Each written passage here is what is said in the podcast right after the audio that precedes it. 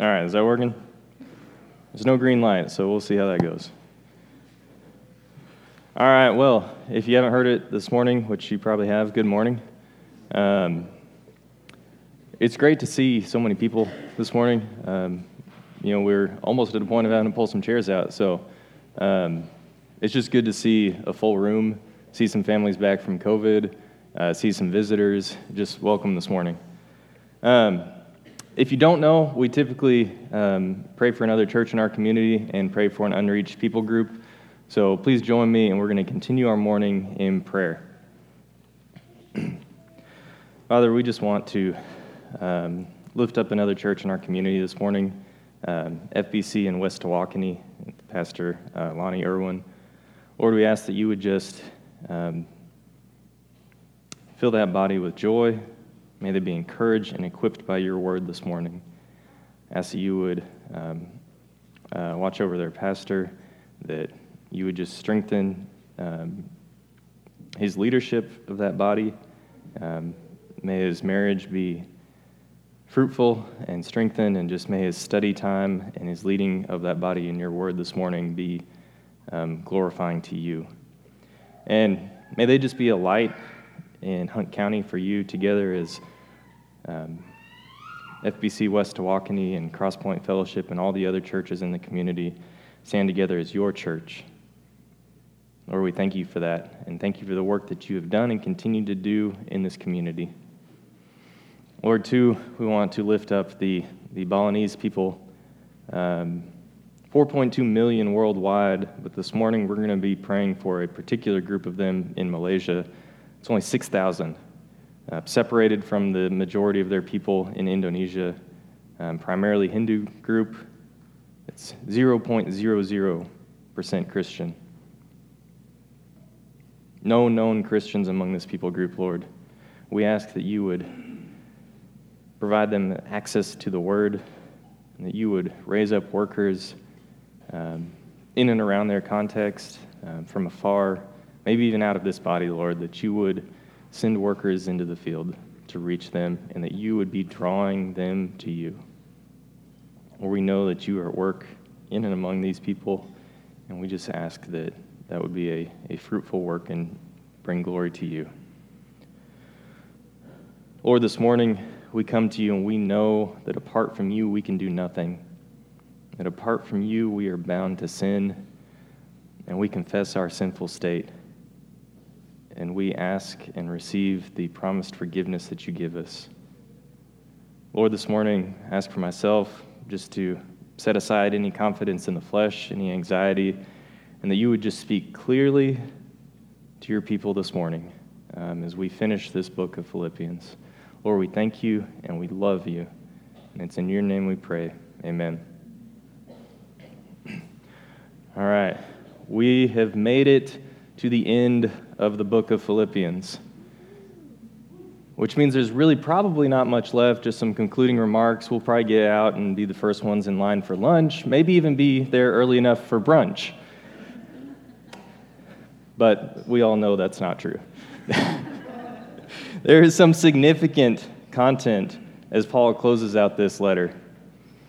Um, in chapter 3, we saw how our union with Christ makes us participants with him in suffering, whether that's the persecution that the Philippian church was facing or um, just the weakness, the vulnerability, the lack, loss, and death that we face in this world.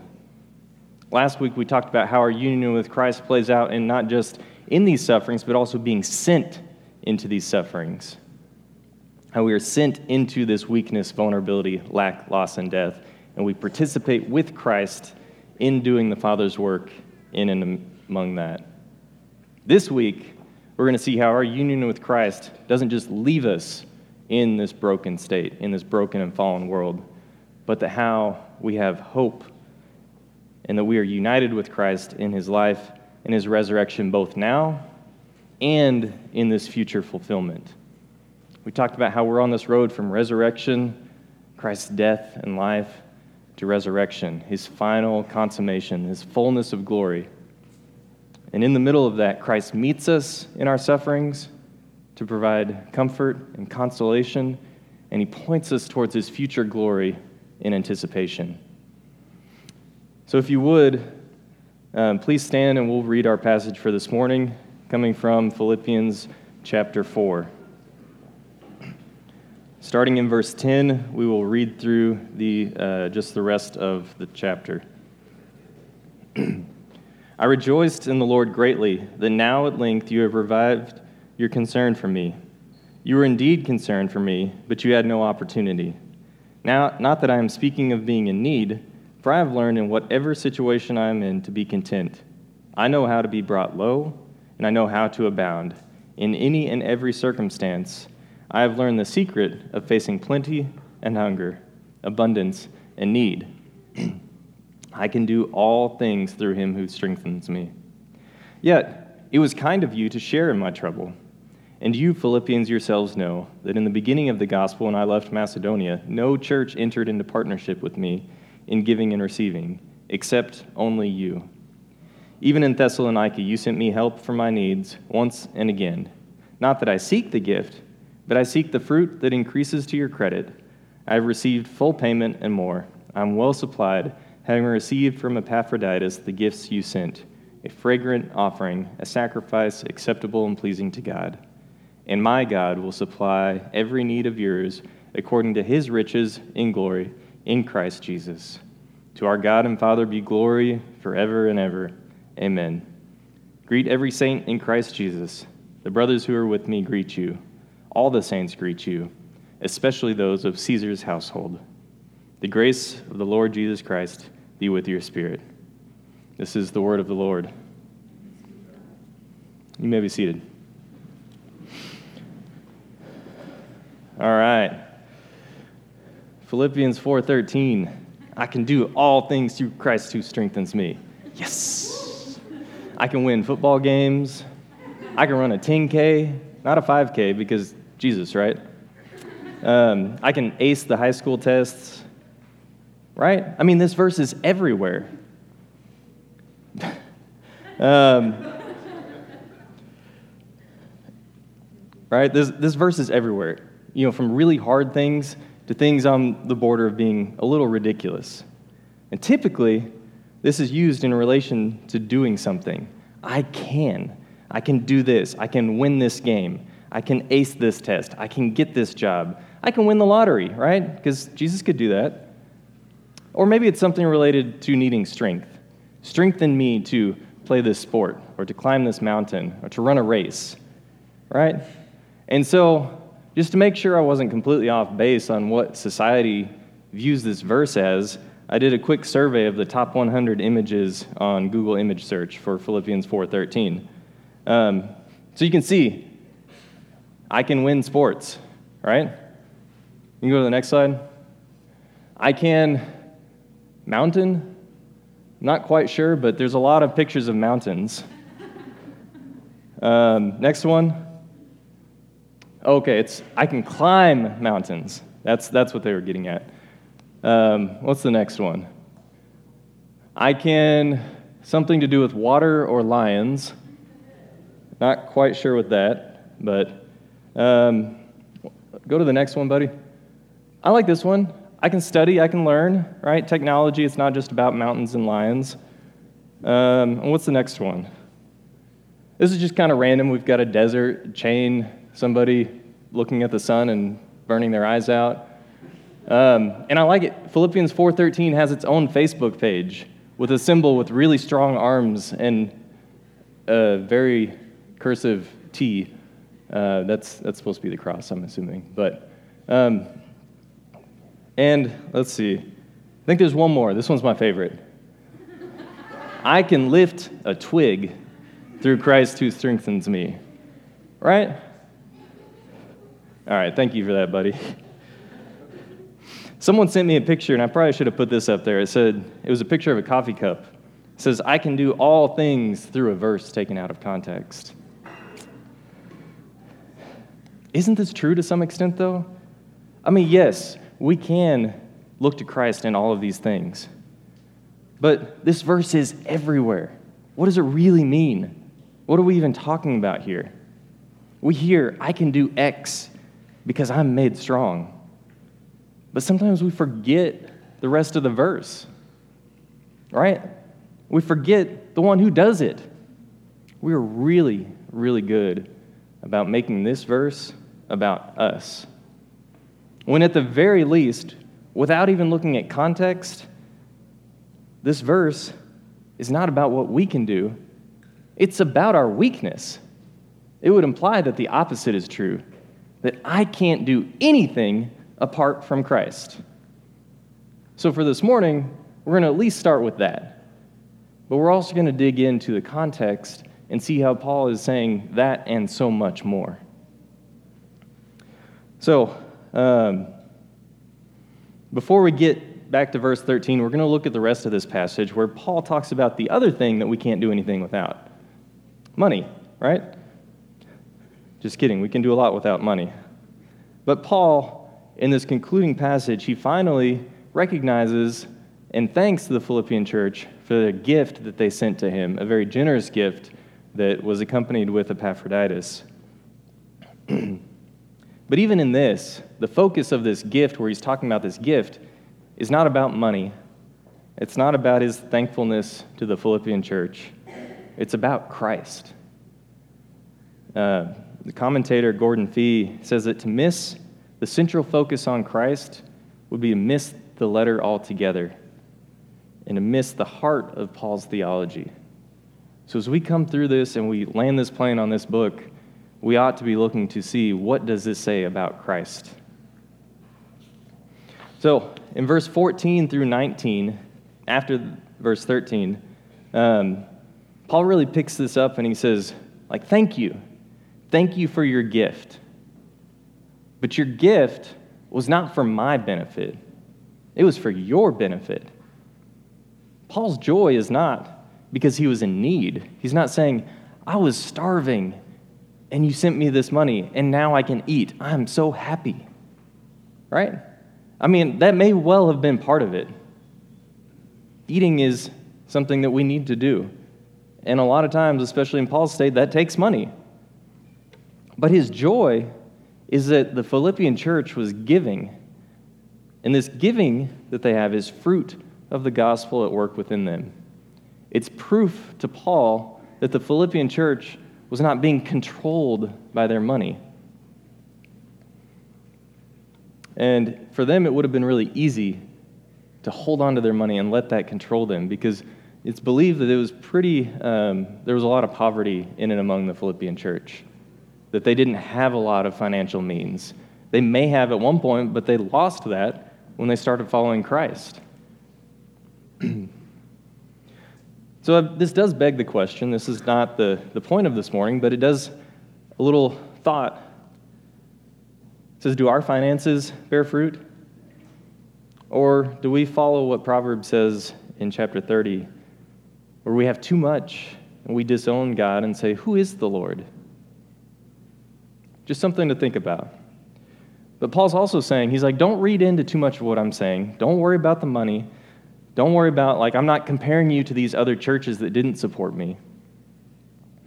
And I'm not trying to hint at this fact that I actually do have a big, real need. He's saying, don't give in to temptations to trust your money. But ultimately, this is about Christ.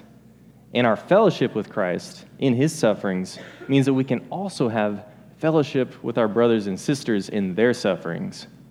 The same word is used in both places. Now, the gift that he's talking about here, um, we talked about it a little bit last week, but this is different from a patron client type of relationship. Paul, in fact, is trying to very much distance himself from that, saying, like, you're not my patron because you've been supporting me financially. I'm not indebted to you. In fact, God is my patron. Paul goes so far in this when he visits other churches that he won't, refuse, he won't accept any support when he goes to other churches.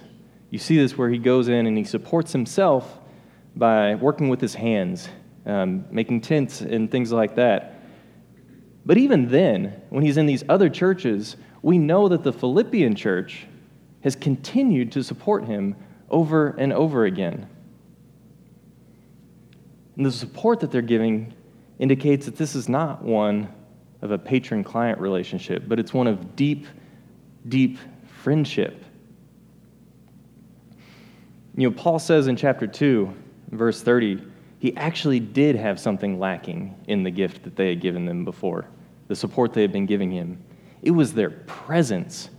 He says, Epaphroditus completed what was lacking because he has come and now I can enjoy your presence. Paul is deeply committed to, connected with, and just loves, loves these people in Philippi. See, the Greco Roman friendship is very different from our view of friendship nowadays. We read this, this kind of giving and receiving, giving and receiving, as like transactional, as like a business type of relationship. That's where we get like the patron client type of relationship that we very easily read into this. But in the Greco Roman friendship, there wasn't uh, an involved this act, this aspect of reciprocity, this mutual support and mutual benefit. We may look at that as saying, well, that's just you looking at a friendship as what's in it for me. But this was a central part to how friendships worked. And it's hard for us to really understand that. But you see, like in verse 18, he's basically providing a receipt to them, saying, I have received and I am paid in full. But this isn't some sort of transactional benefit. See, the Philippians have shown their friendship in their gift, and now it's Paul's turn to return that to them. That's just how it worked part of being good friends.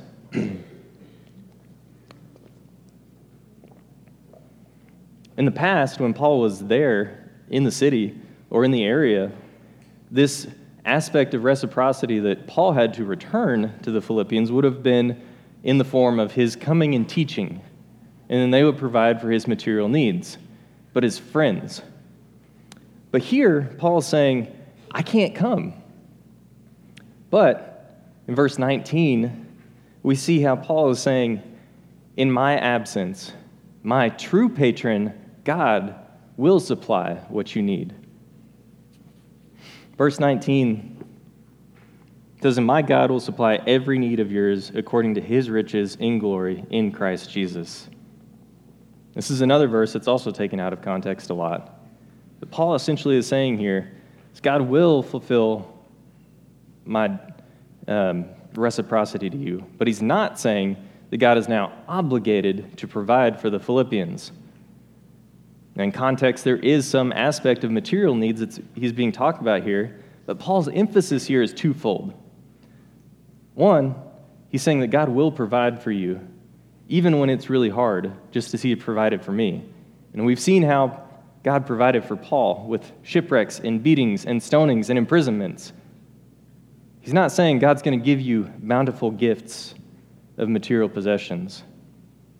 But in the other aspect, Paul's actually saying, he's like, this, what is here in this letter to you, is me fulfilling my duty to you because I am here now teaching you what is in this letter. And what a great, great lesson it is. Our every need has been met in Christ. God provides so much more than our material needs. This is how we read verse 13. So let's back up to verse 10.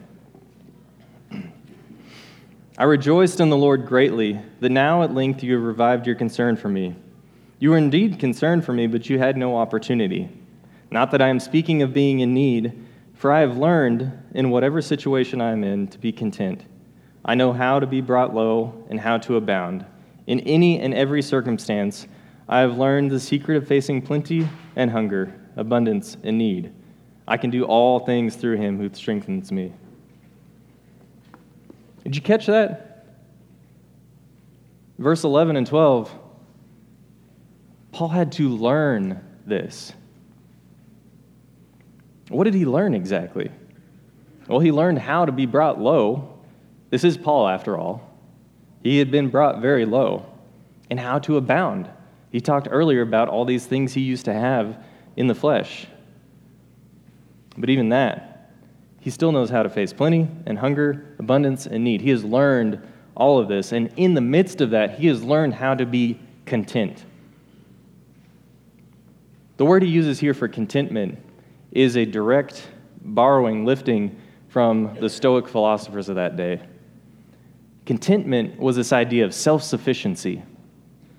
And for the Stoic philosophers, this was the most valuable attribute of a wise person.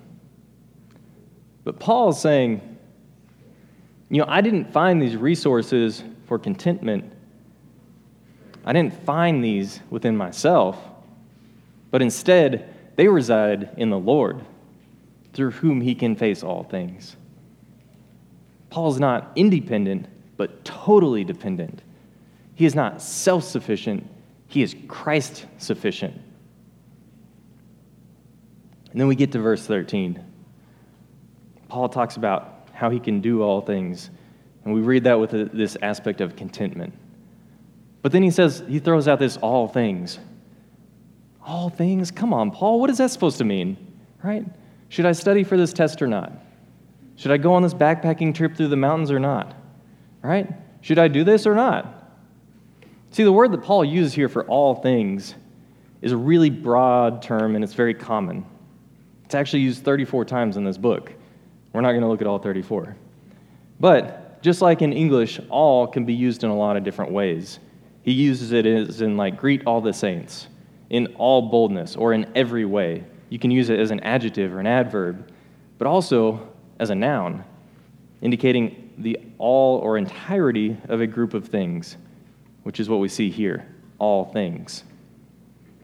So is Paul just really prone to speaking in big absolutes to the point of being a little excessive. Like, Paul, not everything can be spoken of in the term of all.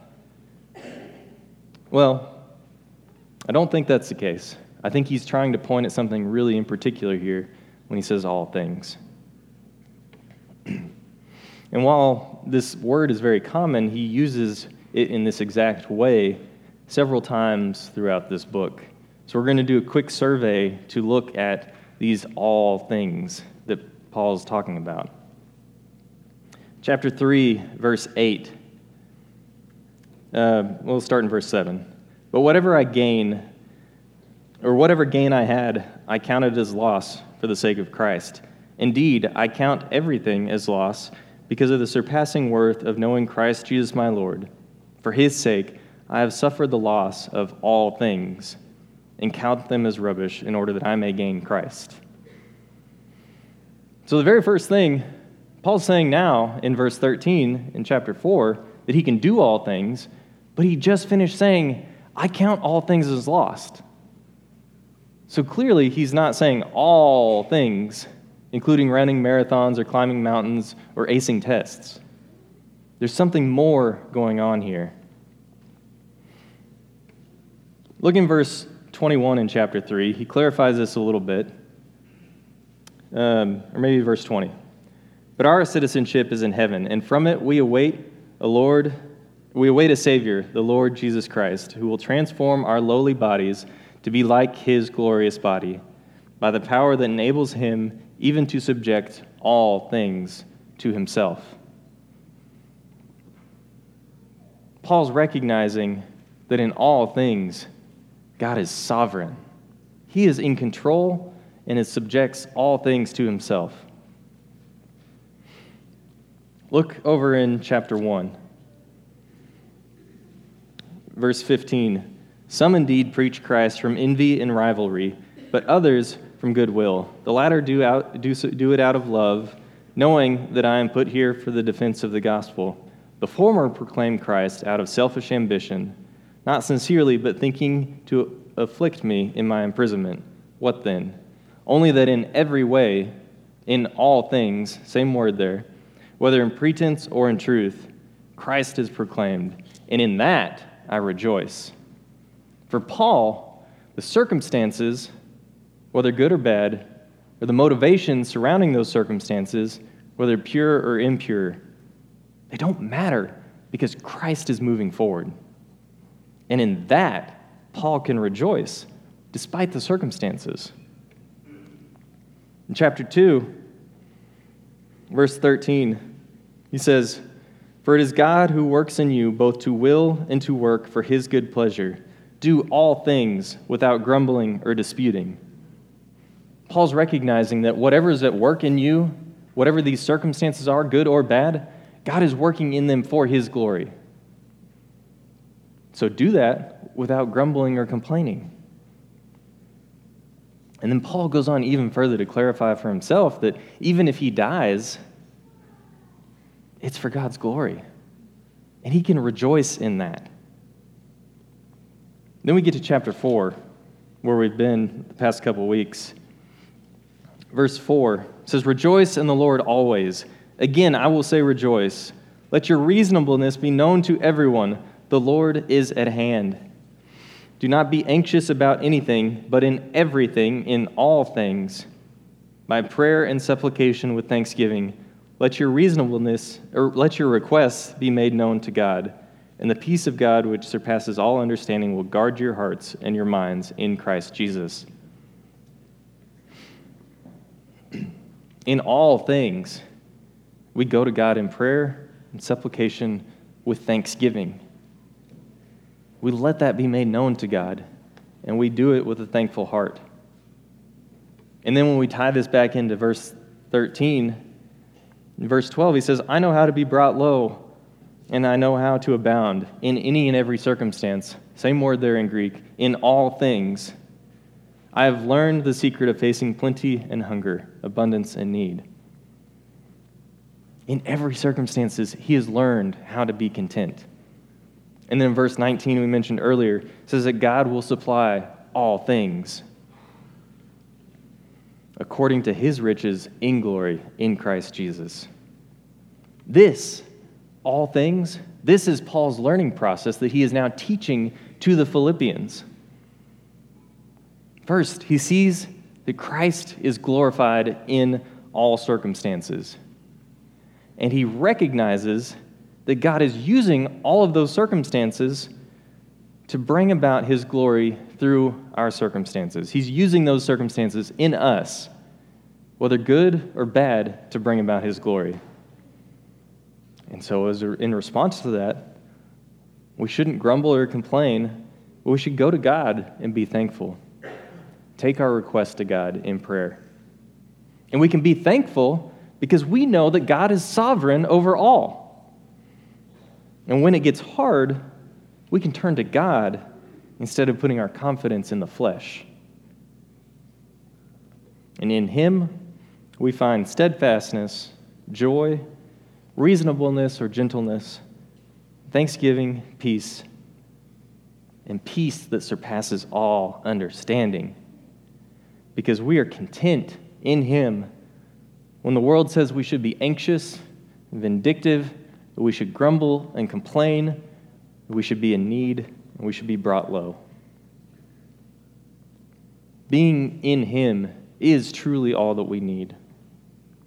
And with this, Paul concludes the letter with doxology. It says, To our God and Father be glory forever and ever. Amen.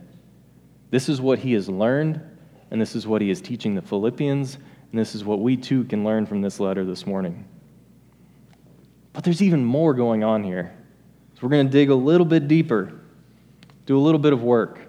Because as you saw here, even just the term that he uses for all things can get a little bit lost in translation. There are a few, few translations or a few verses that are translated as all things in the ESV. Other things are translated as in every way or in any circumstance. But Paul, he is a master rhetorician. He uses devices to grab people's attention to, that, so that they can remember, so they can recognize and reason with what he's trying to say, and that um, they can repeat that then as they go out and teach. So there's something else going on here, too, that we want to unpack. You see, Paul, he's aware of the circumstances of the Philippians, why they might need this lesson of contentment. In chapter 1, verse 29 through 30, he talks about how has been granted to the Philippians that they should suffer for the sake of Christ in this same conflict that Paul has and still has. Paul had with them and still has now as he's in prison in Rome. We know that Paul suffered at both the hands of the Jews and the Romans. And while Paul does warn the Philippians about the Judaizers coming in and trying to corrupt the Christian faith, and the Jews that are trying to come in and prevent the Christian faith from spreading, the majority of the persecution faced by these Philippians was at the hand of Rome.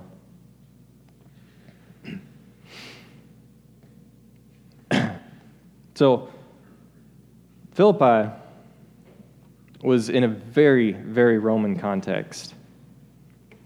Look in um, Acts chapter 16, if you will. Just real quick. This is where Paul and Silas are in Philippi the first go around. You see the, the conversion of Lydia, and then Paul and Silas are out there, and there's this um, demon possessed woman that they um, has a spirit of divination. And they cast out this spirit because she's following them around. And Picking up in verse 19. We'll pick up in, yeah. Um, but her owners saw that their hope of gain was gone. They seized Paul and Silas and dragged them into the marketplace before the rulers. And when they had brought them to the magistrates, they said, These men are Jews, and they are disturbing our city. They advocate customs that are not lawful for us as Romans to accept or practice. The crowd joined in in attacking them, in attacking them, and the magistrates tore the garments off of them and gave them orders to beat them with rods. When they had inflicted many blows upon them, they threw them into prison, ordering the jailer to keep them safely. Having received this order, he put them into the inner prison and fastened their feet in the stocks. And we know that that also didn't hold them. But the point here is the gospel, this message going throughout Philippi, that was at the heart of this church, is completely incongruent with Rome. And Philippi was a fully Roman city. You see, Roman citizenship had been given as a gift to the whole city after a series of decisive battles in and around the area. And then, even further, to solidify their loyalty to Caesar, they set up Philippi as this Roman military colony and settled a bunch of Roman soldiers and Roman military veterans in the area. And Philippi was known for being very religious, very devout to these Roman pagan religions, and fiercely loyal to Caesar. And these two combined, Philippi was the heart of, especially in the eastern area, of this deification of Caesar. In Philippi, Caesar, his most common name, like his the title that was referred to him, instead of Caesar or emperor or something like that, was Savior and Lord. That was the most common name for Caesar, the co- most common title. And they're in the midst of this, at the height of Roman power during the season of Pax Romana, Romana, the peace of Rome, where Rome ruled the world, the golden age of Rome. So when this new word comes along, promoting this new and better Lord and Savior, and then it starts to gain a following, they're going to face some pushback. You saw the small amount of pushback that they got with Paul and Silas that ended up in beatings and imprisonment. So imagine when that gains traction and there's a church established and they start meeting regularly and they're growing, they're going to face pushback. You know, we've, we've referenced this passage the past couple weeks in John chapter 17. But verse 14, Jesus says to the Father, He says, I have given them your word, and the world has hated them because they are not of this world, just as I am not of this world. So, Paul, he's keeping their context fresh in their minds, letting them know as he writes this letter to them, I have not forgotten what you are in the midst of. I have not forgotten your plight. All throughout this letter, he's referring to Jesus as Lord and Savior, in contrast to Caesar. Just in chapter 4 alone, the words that he uses for the book of life, when he talks about anxiety, when he talks about the gentleness or reasonableness, all of those words in context, we miss this completely, but all of those words point to in the context of persecution. When they've been used in the Jewish Old Testament, or how they're used in common uh, Greek language of that day, it's um, not having anxiety in the face of persecution, used in Mark and Luke um, when they're brought before um, the rulers and authorities. says, "Do not be anxious about what you're going to say." That's the word for anxiety, not the common word for just being anxious for anxiety's sake. Gentleness is about not being vindictive in the face of somebody hurting you. The reasonableness. This is the word that's used when Jesus suffered but did not retaliate in 1 Peter. Jesus then calls us to pray for those who persecute us in Matthew chapter 5. All these things, Paul's saying, I know where you're at, but listen to what I'm saying here about Christ. The background of everything he's saying in these concluding exhortations is persecution. This is why, in the middle of this list of imperatives, in verse 4 through 7, he puts in this one last indicative the Lord is near. He's saying to the Philippians, You are not alone. The Lord is near. He is with you now in the midst of your sufferings, and He is coming again. His coming is near, and His presence is near with you now. Now, we, we may not experience life or persecution in any way like Paul did or the Philippian church did.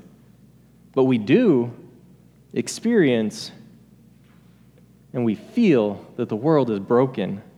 We feel this weakness, vulnerability, lack, loss, and death. We feel that. We wake up tired, we go to work, and we toil against the cursed soil. Women feel the pain of childbirth even just yesterday, my family's in town visiting uh, before the holidays. And I woke up, went downstairs, and I saw my mom. She was looking at me, kind of a blank stare on her face, and she's like, Well, we got to take Tom to the emergency room. We feel it, right? We feel kidney stones. We feel everything. Like it hurts. Like we feel that the world is not how it ought to be. We feel the effects of the fall. And we too need the hope in this coming consummation, this fullness of God being perfectly fulfilled. So, Paul is exhorting the Philippians, and same too to us, that Jesus is better than the mess that they face. He builds this huge contrast throughout the book between Rome and Jesus. Can you imagine the identity complex for one of these Philippian believers? Someone whose life and existence was tied to Caesar. Caesar gave them purpose and prosperity, for many of them, like a livelihood, like employment. And now he has turned his hand against them. But Paul's saying, no, no, you have something better. In chapter 1, he talks about contending together for the gospel. Or in chapter 4 here, you see how he talks about how Jesus will guard your hearts and your minds. Or in chapter 3, how our citizenship is in heaven, and from it we await a Savior and Lord Jesus Christ. All of these things have images in contrast to Rome or the Roman military. You know, Luke, um, in his nativity account, describes Jesus as the consolation of Israel. Israel has been groaning, waiting for this final consummation, the final fulfillment. But Jesus comes as consolation, as comfort in the midst of that. What great comfort he truly is. Rome, in all of its glory, is but fleshly things. In the lineage of Adam, but in Christ, we have a new and better Adam in his final greetings, Paul drops something just to be left ringing in the ears of the Philippians, to know they're not stuck in the midst of this. Verse 22, he says, All the saints greet you, especially those of Caesar's household. He began the letter saying that the whole Praetorian Guard, the imperial guard, Caesar's elite troops, have heard the gospel. And he ends it saying that the enemy doesn't stand against the power of the gospel. Caesar's house has been infiltrated. There are brothers and sisters in the house of the enemy. Can you imagine if they knew what comfort it would be to them to know that just a few hundred years later, under the Christian Roman Empire, that time itself would be measured not based on Caesar, but on Christ. BC, before Christ. AD, Anno Domini, in the year of our Lord. Or that Nero, the face of their persecution, the Lord of their enemy, would shortly after this find himself abandoned by the Praetorian Guard, declared a public enemy by the Senate, and would end up taking his own life. Paul says that in Christ, this is where true peace is found. Not in Pax Romana, but in verse 7, he says this is in Pax Dei, the peace of God. From the earliest pages of our Bible, God has promised that there is one who will come, who will overcome, and who will restore.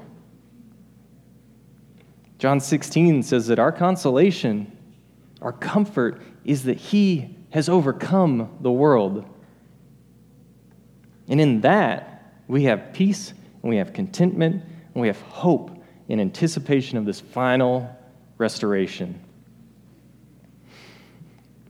Paul also mentions that we now have we can have sacrifices that are acceptable and pleasing to God because we are in the process of this final restoration. Hebrews 9 says that we ought to eagerly await Christ's second coming. And what is that going to look like? Revelation 21.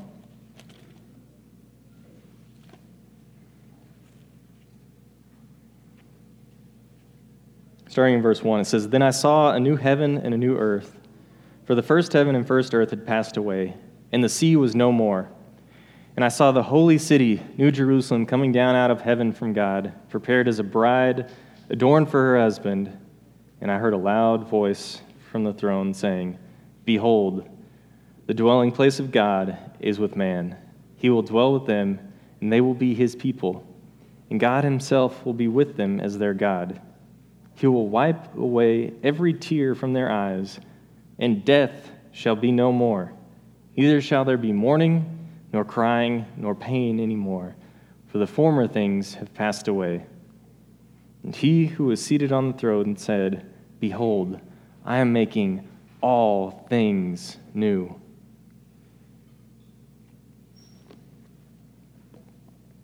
We have something great to hope in.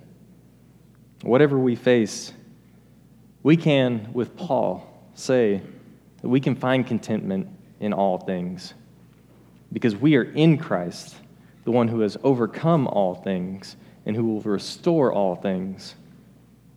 Because he met the greatest need of Paul, he met the greatest need of the Philippians, and he meets our greatest need, both now and forever. Pray with me, if you will.